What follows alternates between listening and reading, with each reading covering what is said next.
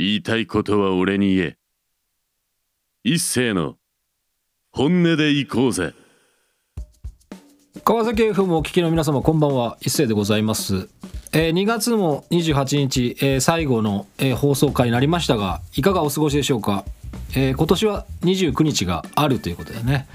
そうかもうそんな年かっていうふうに思いますけども。2024年ねなんか2021年にオリンピックがあったんですってって東京でしかもっていう感じでしかあの記憶はしておりませんが。いやどうですか？万博やるのかね？うんどうなんだろう？あいつらやっぱやりよるのか？っていう感じでウォッチしてます。はい。あの文化放送のラジオとかあの TBS ラジオの、まあ、ニュース系をねよく聞いてますんであの青木治さんとかね武田砂鉄さんとかこうジャーナリスト系とかライターの方がねこうしつこくその辺の情報を追っかけてくれてるので、まあ、結構聞いてますよ、まあ、おかげさまでねなんかこう、まあ、透明は言いませんけど、まあ、ある特定の団体とかねあの企業あの企業じゃないですね。あの政党とかでまあもともと嫌いだったんですけどさらに嫌いになってきましたね。うん大阪の人は大変だっていう感じですけど本当にもう、まあ、余計なお世話かもしれませんけどまあ今月はですねまあもう2月最後で来週からま3月になりますがあのまたあのゲストがねいっぱい来ます。3月はもう派手に行くぞと。いうことをあのツイッターまあ現 X にも、えー書かせていただきましたがあまたね本田真理子さんの感想のお便りもいただいてたんでまだねしつこくあの紹介させていただきながらあの2月をね華々しく終わってやろうじゃないかというふうに思ってる、えー一人会でございます。2月にね一人会これだけやったんでもう3月またゲストいっぱい来てもいいだろうというふうに思って、えー来週のためのあの予習を、えー本日させていただきますのとまたくだらない話もいっぱいあると思いますのでね。あの最後までお付き合いください。スポンサーの紹介の後にまたメッセージ紹介いたします。ユミちゃん任せてよ。鍵ぐらい開けてあげるから。ほら鍵穴潰れたあれどこの部品だ？あれこれはあれ？ドアノブ取る。鍵のことならプロにお任せをトリプル A はい、えーまあ、ちょっとねオープニングで大阪の話にちょっと触れましたがこちらはちょっともう一個ねあの紹介しなかしなきゃいけないなと思ってたのはですねあのもう一個紹介しなきゃいけない大阪の話をしましょうかね。あのこちらはあのゲームですけども、えー昨年12月にご出演いただきましたサウザンドゲームスの桑原俊道さんが代表取締役を務めるあのゲーム会社でございますがなんとですねクエスタ大阪ということで、えークラウドファンディングを1月からやっておりましたが、まあ、見事にもう達成されてまして、えー、ともう2月にはですね Steam 版かな、まあ、パソコン版で、えー一応アーリーアクセス方式でリリースしますよということでご案内が来てまして私も当然クラファン参加させていただいてましたので楽しみにしておりますよ。えーこちらですねあのクエスタ大阪の新しい要素としてはですね舞台を水の都大阪に移した前日談新作マップ、えー水辺を移動できるカヌー新たなクエスターが9人登場初期パーティーは4種類から選択可能で新たな武装品スキルクリーチャーが追加 BGM3 曲追加などなどということでございます。まあ、こちらのゲームの方はですね、あの、まあ、キャラクターデザインの方は、あの、バスタードの、まあ、おなじみですよね。まあ、萩原和志先生ということと、ゲームデザインを加藤博則さんということでございます。えーもうこれはね、12月相当話しまして、相当ゲームも、あの、遊びましたし、まあ、私のラジオに関わった人はね、まあ、近藤さんとかも含めて、まあ、きっとスイッチで買ったんじゃないかと。いうふうに思ってましたがあの声優の中司孝之さんあの b ボックス所属の中司孝之さんあのちょっと声を大にして言いますけどいやめちゃくちゃやり込んでましたねあのツイッターで見ましたがいやー好印象まあその日他の人はねあんまりこうなんかリアクションがなかったんで、まあ、どうなのかなみたいな今度ちょっとお会いした時に聞いてみようかなっていうふうに思ってますけどもやっぱりねその紹介したものをやっていただけるっていうのはねとてもこうラジオ冥利につきますし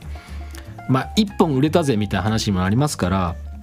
まあ、こちらのクエスタ大阪、まあそうですね、大阪、まあ、前日さんということなんですが、新しい要素満載なので、非常に楽しみにしております。そしてですね、あの、桑原さんはね、ラジオがとてもお好きな方らしくてですね、ご出演もまあ頻繁にされてまして、1月末にも、なんとですね、またコミュニティ FM 新しいとこ開拓しちゃったらしくてですね、ラジオフチューズというとこだね。いやー懐かしいっすね。ラジオフチューズね僕も番組持ってましたね一時期。6分番組を。あのもう本当にあのあれです。もう推してる深瀬仁弘さんの曲をもう紹介するだけの 番組をやってました。あのもうアーカイブではあの見れません。あ聞けません。あの聞けないようにしました。あのあまりにも私の喋りがあの本当にあのなんつうの最上の司会みたいな感じ。暗すぎる。お葬式かっていう感じだったんでもう二度とあんな感じのラジオやりません。もう一人で喋るにしてももうちょっとなんかあんだろうよっていう感じの喋りだったのでもうあんな喋りはねもうしあのしないっす。もう非公開にしました全て。いや歌はいいんでね。歌だけはね本当深瀬さんもねあの新曲引っ提げて3月ご登場いただけるということなのであのこうご期待していただきたいというふうに思ってますしあと3月はいや桑原さんまた来ちゃうんですよ。来ちゃうんです。あの桑原さん来ちゃう。あとはその赤羽のピアノマンの柴崎雄生さんも来ちゃう。そしてですねさっきあの連呼したあの B ボックスからはまた中司孝之さん来ちゃうのとあとはもう一人やっぱね忘れてはならないあの田中真司さんがね来ちゃう。でそこにあの間に合えばあの間に合うっていうのは変ですけどスケジュールが合えばあの近藤さんもまた来ると。いやすごいでしょ。俺含めて6人いるんだよね。これどうやって回そうかなっていう状況ですから。まあおそらく3週ぐらいでこう入れ替わり立ち替わり。で俺だけは3週ずっといるっていう状態になってるかもしれないです。うんまあだどうなんだろうね。どういう構成かはまだ何も決めてないです。まあ、3月の放送なので、まあ、まだ何もね、ちょっと先の話なんで、いや、近藤さんがスケジュールが合うか合わないかはもう近藤さんのお仕事次第ですから、これはしょうがない。僕もね、はっきり言ってます。あの、アトミックモンキーさんには。そちらのお仕事を優先してくださいって話をしてます。あの、こっちを抑えなくても全然いいのでって話をしてます。いや、だってそうでしょ。だってもうでそのラジオに出るのが仕事じゃないんだから声優の方々は。もうみんなそのスケジュールが開くから来てくれてるっていうだけでわざわざこのラジオのためにスケジュールを抑えるってことはなくていいと思ってますよ俺は。いやそれはね一緒に喋りたい人いっぱいいますけどいやいいんです。もう本当にそのスケジュールが合えばで全然大丈夫なんでまたあのゲーム話とかもしたいしあの今回は来週からの話はちょっとねあの懐かしい話をしたいと思ってるんです。あの僕が大好きでっていう話をしてた機動戦士ガンダム逆襲のシャア、まあ、これ劇場版のガンダムですね。あのシャアとアムロの戦いの最終決戦が行われた劇場版の機動戦士ガンダム逆襲のシャアについてとあと音楽要素が欲しいということで TM ネットワーク好きの柴崎雄生さんもう TM ネットワーク好きすぎるピアノマンもうライブにも行っちゃうもうその柴崎さんも呼んでで大体みんな声優の方ってちょっと下調べしたんですけどその出演ご予定の方々はねもうみんな逆襲のシャア大好きだからで桑原さんも大好きだからいやこれはもうや一回やるしかないっすねって話はあの事前ちょっとしてたんで、まあ、今回は、まあ、3月にやりましょうと。なんでじゃあ3月なのかっていうのは3月の放送で明かしますよ。ええ明かしますよそこは。なんで3月にまた12月に喋った人たちをまた呼ぶのかっていうことはまあ、ちょっと大事な要素なんでね。あのその辺の話もまたしたいと思いますが、まあ、今日はねまた、まあ、本田さんの回をね引きずってますから俺も。あの本田さんのねあのーラジオに対していただいたメッセージをやっと紹介させていただきます。あのこちらもねヘビーリスナー様でございますよ。もうこの川崎 FM 本音でいこうぜはねこの方のためにあるのかもしれません。えーラジオネームドンピョウさんでございます。一星さんこんにちは。本田真理子さんゲスト会聞きました。明るい笑い声テンションすごい太陽みたいな方だなぁと聞いててこちらもつられて意味が最近は暗いニュースばっかりだし私自身も何とも言い難いぼんやりとした不安の中にあるため毎日しんどいそんな時にラジオって確実に支えになってくれてるなと思いました。一星さんの一人語り会もゲスト会もただ文字を追うだけのウェブ記事やテレビとは全く違う。人の声の温かさがあって日々の不安がちょっと軽くなる気がします。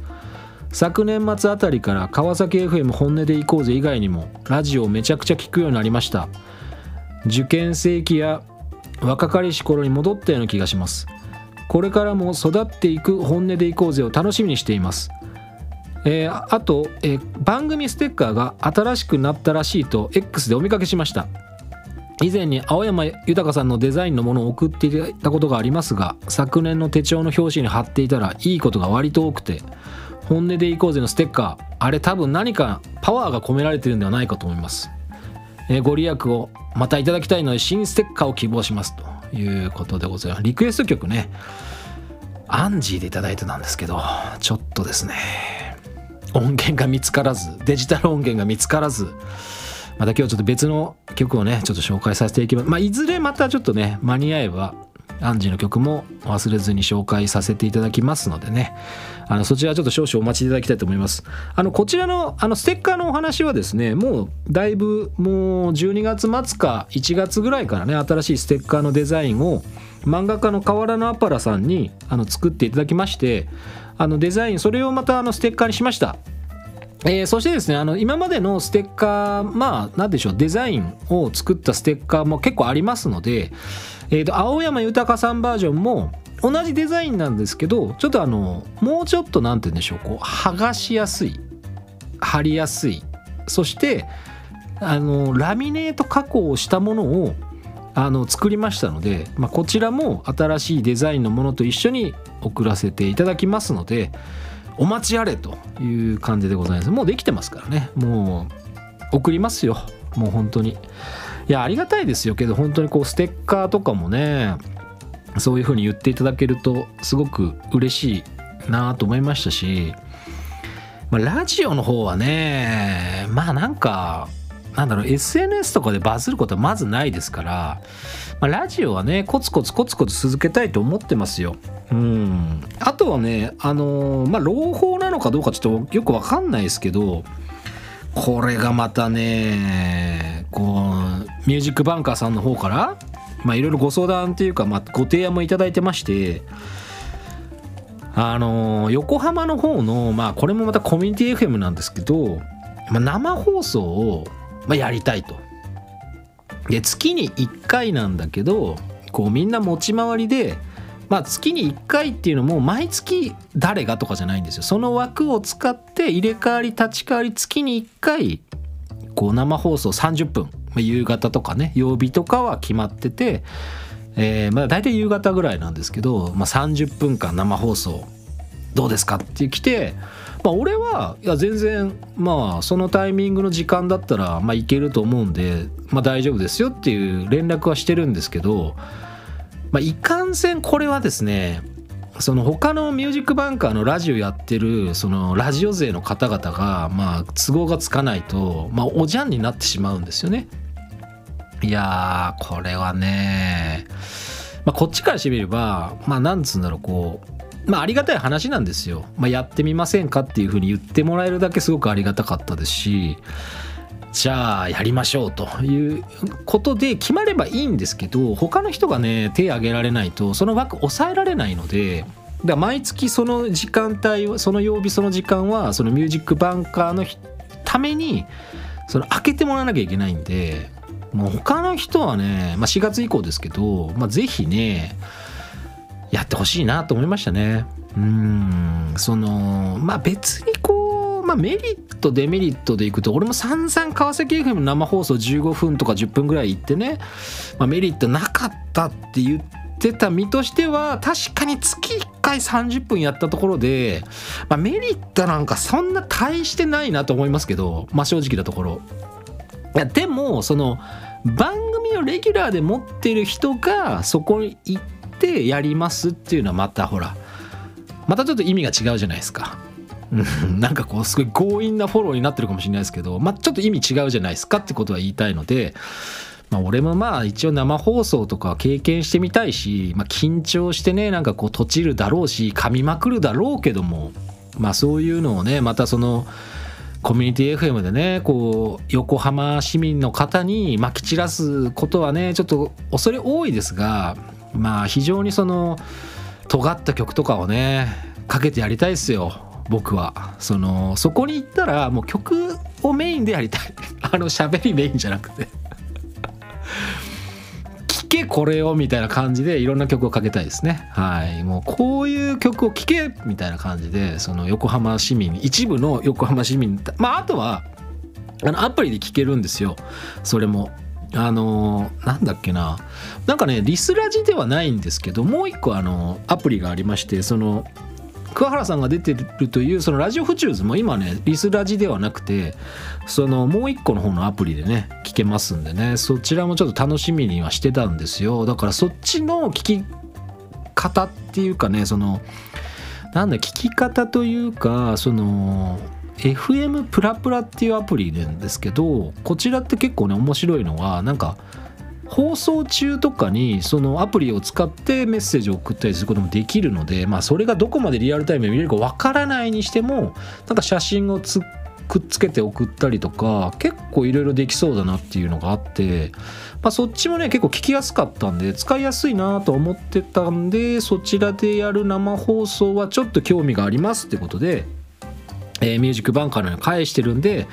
まあポシャったら、まあ、俺のせいじゃなくて他のやつらがやらなかったっていうことかなっていうふうに思っていただければと思いますね。あとね生放送で一番辛いのは何かっていうとラジオパーソナリティとして俺のイメージですよ。あのーちょっと言っときます。これ個人の見解ですから言っときますけど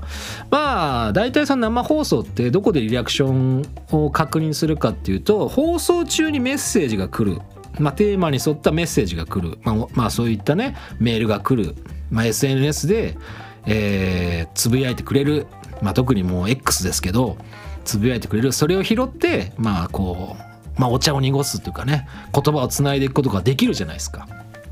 いやー月1生放送でしょ？うんしかもさなんか知らない人のいや無反応だよねきっと。いやでもねそういうのをあの耐えてほしい俺は。あの俺はそういうのに全く耐えられるから。俺はこうポッドキャストとかで一人でこう、まあ、こういう卓録とかでねやってる人間だからその今のリアクションって全然いらないわけですよ、まあ、むしろ俺は邪魔だみたいな感じなんであの今なんか書かれたらそこにこう意識が引っ張られるんでもうねその一人で喋ったりするのにそういうのって結構邪魔なんですよ。こうお便りとかいただくのは全然ありがたいしあここからどうやって喋ろうかなっていうのはあるんですけど今そこにこうつぶやかれることとかがあるともう絶対なんかねそっちに意識が行き過ぎちゃってなんか喋りたいことが喋れなくなる可能性もあるんで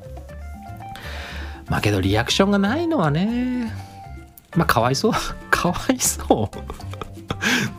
どこ目線だっていう話なんですけど、まあ、かわいそうだなっていうのもありますしきっとそれが分かってる人はいやー生放送やったってリアクションなしで終わっちゃったらなんか申し訳ないし自分の心が痛むなって人はそりゃ手出さないよね。発揮し言って。いやでもそこを手出してほしいなって思うのがまあなんだろうこうラジオのね本当の楽しさを知ってほしいんだよなと思うんですよ。いや本当にあのラジオっていうのはその速報性が、まあ、ある。要するに生放送っていうのはニュースメディアとしてはやっぱその速報性はあるんだけどそのリアクションのその SNS と違ってその双方向に今瞬時にこうなんかやり取りするっていうメディアではないから収録とかラジオに関しては特に。後から感想をもらってこうじわるっていうね。後から悪口言われ言われてクソみたいな感じの、まあ、メディアですからもういいんですよ別に。そのその時その時の瞬間なんかさ配信とかでキャッキャキャッキャやってりゃいいんだもん。本当にあの配信でそのラジオやってる人たちはねもう本当に思うあのもうね今のままだとそのラジオキャストを作ってその YouTube とか Spotify とかそっちに上げない限りもう一つのその狭い中で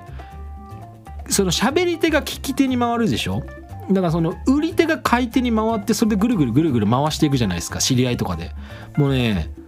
縮小しかないよね規模が。だからさその外に出なきゃさ結局そのお互い聞き合ってコメントし合って終わりみたいなそういう風なラジオになっちゃうとどんどんどんどんそのやる気もなくなっていくしさっきだからこうリスナーの方が育っていくラジオ本音でいこうぜを楽しみにしてますっていう風に言ってくれてるわけだからやっぱ聞いてる人ってリアクションない人もいるかもしれないけど聞いてくれてる人は確実にいるのでそのリアクションないだけでねでいいんですよ。で聞いてくれてほ、まあ、聞いてて欲しくないなって人の悪口を言ったっていいし いや悪口を言ったらダメだけど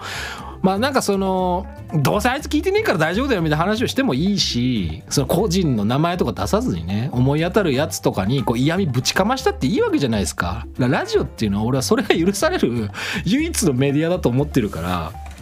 いやもう聞かなくなった人もいますよ。きっと俺のラジオに。ただ黙って何もリアクションしなくなっただけでひょっとしたらこうぴょこっと出てくる時もありますからそういうのが楽しいんですよね。こうなんだろうねこうモグラ叩きみたいな感じでね。またなんかこう俺の人間性に触れる悪口書きやがったあいつとかなんかそのまたなんかろくにこっちのこと知らねえくせにあああなたってそういう人だよねみたいなこと書き上がる鬱陶しいそのリスナーみたいなのもたまにいますけどそういうのはぶったたいてりゃいいんだから。だからそういう意味ではラジオっていうのはあのすごく楽しいメディアだなっていうふうに思ってますからね。あの本当に俺はラジオはあの自分に合ってたなっていうふうに思ってますのでまあ本当にこうぶったたくとかねその悪口とかっていうそのまあ不穏なワードがいっぱい出ますけどでもやっぱその知ってる人たちだけと聞き合ってワイワイワイワイやったってその本当にその発展性がないので、まあ、いろんなところに顔を出すっていうのがやっぱりこう商売も含めて新規のお客さんをいかにこうどうやって増やしていこうかなっていうのがまあ醍醐味だと思いますから生放送ね月1回ねえまあ年に何回になるか分かんないですけどそういう人が回ってくるのは。でもメインの番組は毎週やってんだからさ頼むよ。これ俺がお願いしちゃってもしょうがないんだよ。頼むよって本当にもうみんなさ頼みますよ。まあ別にそのなんだろうね。自分だけの番組が良くなるからどうのってことはまずないんでね。やっぱりいろんな番組があってその流れでねやっぱこう盛り上がっていかなきゃいけないのは間違いないので、まあ、生放送はねチャレンジしてみたいというふうには思っておりますよ。まあ、どんな感じで1曲、えー、曲紹介をさせていただきます。えー今日はですね僕ちょっと結構最近パンク系のものを結構聞いてまして、まあ、パンクって言ったら何かなっていうふうに思ってたんですけどまあここはどうなんでしょうね。まあ老舗まあパンクといえばこの人たちっていうことでいきましょうかね。はい。まあこれしかないでしょう。ザ・クラッシュでホワイトライオット。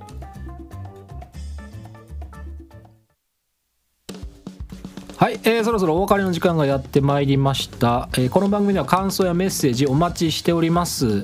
メールアドレスは本音アットマークミュージックハイフンバンカー .com 本音の綴りは HONNE えー過去のアーカイブはですね YouTube、Spotify、Google、Podcast、Apple Podcast で聞くことが可能でございますのでぜひそちらも確認よろしくお願いします。いやー2月はね一人会しかありませんでしたがまあポッドキャストの方は一人会の方が聞かれるという辛い現実が待っております。なぜゲスト会はポッドキャストの方でそんなに伸びないのかっていうのは不思議でしょうがないんですけどまあ大体傾向分かってるんですけどね。YouTube の方は